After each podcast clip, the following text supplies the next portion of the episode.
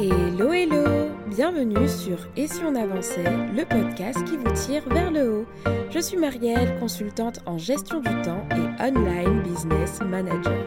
Ma mission Aider les entrepreneurs débordés à retrouver clarté, efficacité et sérénité dans leur chaos. Dans ce podcast, vous retrouverez des conseils et des réflexions aider à reprendre le contrôle de votre temps, structurer votre business et atteindre vos objectifs les plus fous. Alors installez-vous bien et bonne écoute Bienvenue dans ce nouvel épisode de podcast, je suis ravie de te retrouver. La majorité des entrepreneurs commencent leur business par passion.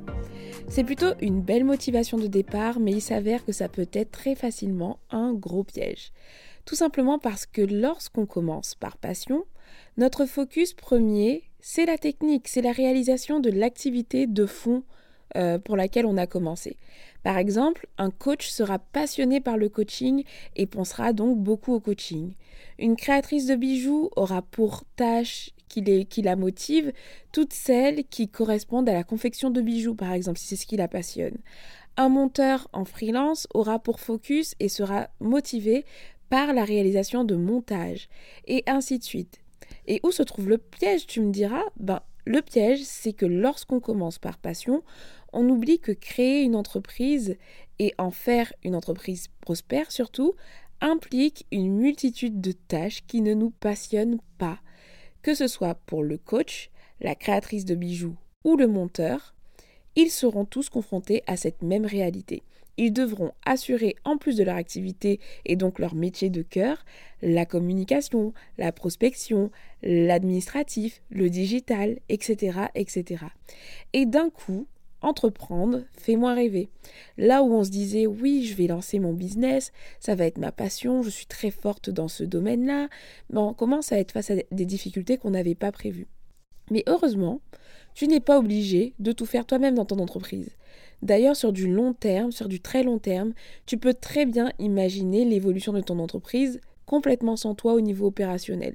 C'est-à-dire que même en reprenant les exemples que je t'ai cités, le monteur peut très bien imaginer par la suite avoir un business model d'agence et arrêter de faire du montage et juste le déléguer à d'autres monteurs. Le coach aussi peut imaginer son business comme ça, etc. L'une des solutions pour la frustration que je vous ai exposée tout à l'heure, c'est évidemment la délégation.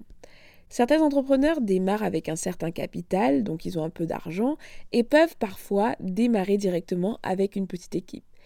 Même si, je précise, que les finances ne doivent pas être un frein à la délégation quand on voit la délégation comme étant un investissement et donc une opportunité pour nous de développer notre entreprise et donc de développer notre chiffre d'affaires. Mais, qu'on se dise la vérité, hein, la réalité c'est que la majorité des entrepreneurs démarrent seuls, en mode solopreneur, sans aide, en gérant la boutique de A à Z. Oh là là, ça rime. Sans aide, en gérant la boutique de A à Z.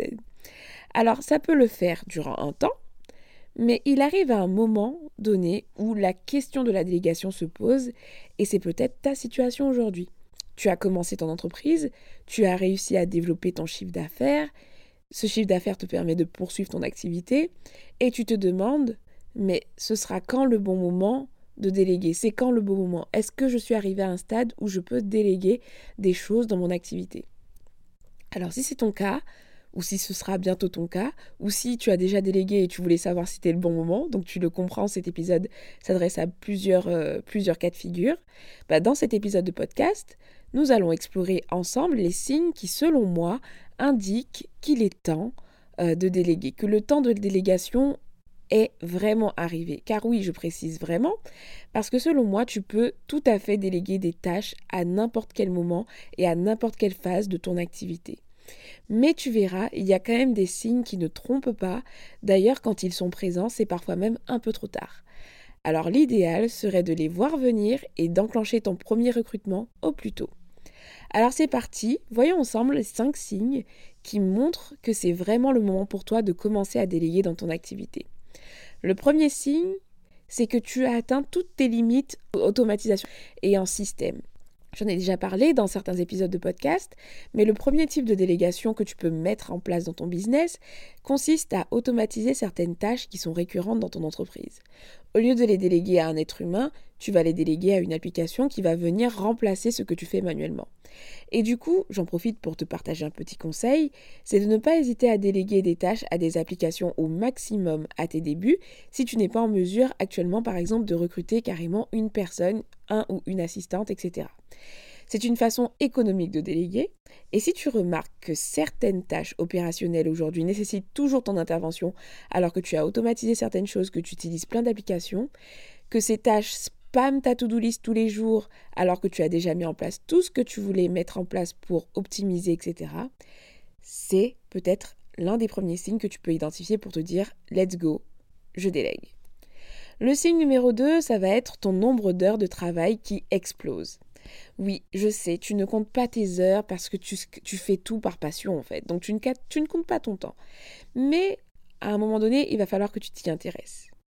Si en ce moment tu trouves que ton activité te pèse, n'hésite pas à faire un audit, donc une évaluation, une estimation de ton temps de travail. Pour ça, tu peux utiliser des outils comme Toggle, T-O-2-G-L, qui permettent par exemple de traquer ton temps alloué à différentes tâches. Mais sans même parler de traquer ton temps, si tu travailles tous les jours de 8h à 18h, voire 20h, 22h, que tu as l'impression que même ce temps-là ne te suffit pas, ne te suffit plus, que tu bosses à des moments où tu n'étais pas censé bosser aussi, bah tout ça montre qu'il serait peut-être temps de commencer à déléguer parce que tu es tout simplement débordé. Et ce problème lié au temps de travail est aussi celle qui nous amènera à la cause et donc au signe numéro 3, c'est que ta vie perso est complètement à la dérive. Une vie perso, Marielle Si tu écoutes ce podcast et que tu es dans la situation et que tu vois déjà le signe numéro 2 euh, te tomber dessus, la vie personnelle, c'est peut-être quelque chose qui ne te parle plus. C'est un concept qui ne te parle carrément plus parce que tu travailles tellement que tu n'as plus forcément le temps pour des activités en dehors de ton business. Tu faisais peut-être de la piscine avant, tu allais voir tes amis, tu sortais et ça, tu ne le fais plus depuis un long moment parce que tu es plongé dans ton business et que plus tu avances dans ton entreprise, plus tu, tu es débordé par des tâches. Tu culpabilises énormément et tes proches te le font également savoir. Si tu vis ça aujourd'hui, c'est que tu peux avoir deux raisons. Hein. Tu peux avoir un manque d'organisation, certes, mais si tu sais que tu as mis en place ce qu'il fallait pour être organisé et qu'aujourd'hui tu te sens toujours autant débordé par ces tâches, c'est qu'il est temps de commencer à envisager de déléguer certaines choses. Quatrième signe, tu n'as plus le temps de développer ton business. C'est-à-dire que tu n'as plus le temps de travailler sur ton business. Si ça ne te parle pas le fait de travailler sur ton business et travailler dans ton business, je t'invite à écouter l'épisode 102 du podcast dans lequel je te parle de la différence qu'il y a entre les deux. Quelle différence il y a entre travailler dans son business et travailler sur son business? Quand tu travailles dans ton business, les tâches que tu réalises sont plutôt opérationnelles. Donc tu es dans le feu de l'action. Je reprends l'exemple du coach. Euh, travailler dans son business, ça va être peut-être de gérer sa relation client. Ça va être aussi d'assurer ses séances de coaching. Et quand tu travailles sur ton business, les tâches que tu réalises sont plutôt stratégiques, c'est-à-dire que tu vas réfléchir à l'évolution de ta boîte, tu vas te fixer des objectifs, etc. Et quand tu arrives à un stade où tu n'as plus le temps à consacrer à développer ton entreprise, c'est-à-dire à créer des nouvelles offres, à travailler sur tes stratégies, etc. Donc à travailler sur ton business parce que tu es complètement pris ou prise par les tâches opérationnelles, c'est un très très très gros signal, un énorme signal si ce n'est que le principal. Ici, la délégation te permettra de te décharger de l'opérationnel pour pouvoir par exemple te concentrer sur le développement de ton entreprise. Généralement, quand ce signal est là, c'est que c'est très mauvais signe, c'est que tu commences à stagner parce que tu n'arrives plus à prendre du recul sur ton activité. D'ailleurs, petit aparté entre nous, je crois que l'une des choses qui freine dans la délégation, c'est aussi ça. Vous allez me dire si vous êtes d'accord avec moi. Cette peur de se dégager du temps pour sortir la tête du guidon et enfin assumer tes objectifs ambitieux que tu peux avoir. Je ne sais pas si ça te parle, ce que je te dis là, mais c'est un truc que je constate. Quand tu as la tête sous l'eau, c'est facile de se trouver des excuses. C'est facile de te trouver des excuses pour ne pas développer ton entreprise.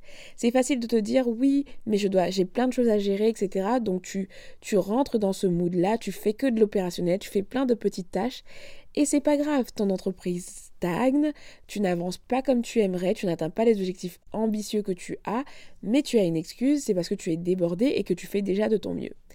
Mais une fois que tu as commencé à déléguer, une fois que certaines tâches n'occupent plus euh, le temps qu'elles occupaient avant dans ton agenda, et donc que tu prends vraiment ta posture de chef d'entreprise, clairement, tu sais que tu joues dans la cour des grands et que tu n'as plus d'excuses. En tout cas, si tout ça te parle, je t'encourage à mettre de côté ces excuses et à sauter le pas. Si aujourd'hui tu as les moyens de déléguer, que tu te sens en mesure de le faire, que tu sens que c'est le timing, vas-y parce que ton entreprise mérite de grandir. Arrête avec cette excuse. Si je t'en parle, c'est parce que je l'ai, vécu. Hein. Alors arrête avec cette excuse et vas-y fonce. Et justement, en parlant de grandir, ça m'amène au dernier signe que je voulais partager avec toi dans cet épisode de podcast. C'est le signe numéro 5 tu vas passer à un nouveau palier. Tu sais ce palier que tu sais que tu dois franchir parce qu'au niveau de ton état d'esprit, tu sais qu'il y a eu comme un shift ces derniers temps. Tu as peut-être envie de développer enfin des nouveaux projets qui sont plus ambitieux que ce que tu fais maintenant. Tu te rends compte que tu aimerais, en plus de ça, en plus de juste créer ton business, collaborer avec quelqu'un, pouvoir avancer avec une équipe, faire quelqu'un augmenter en compétences. Tu ne sais pas pourquoi, mais tu ressens au plus profond de toi que pour grandir et passer à un autre niveau, il va falloir que tu fonctionnes différemment, que tu te libères du temps pour te concentrer sur autre chose que ta petite paperasse, même si ça te fait peur. Eh bien ça, ce sentiment-là est selon moi le signe ultime que c'est vraiment le bon moment pour toi, pour déléguer tout simplement.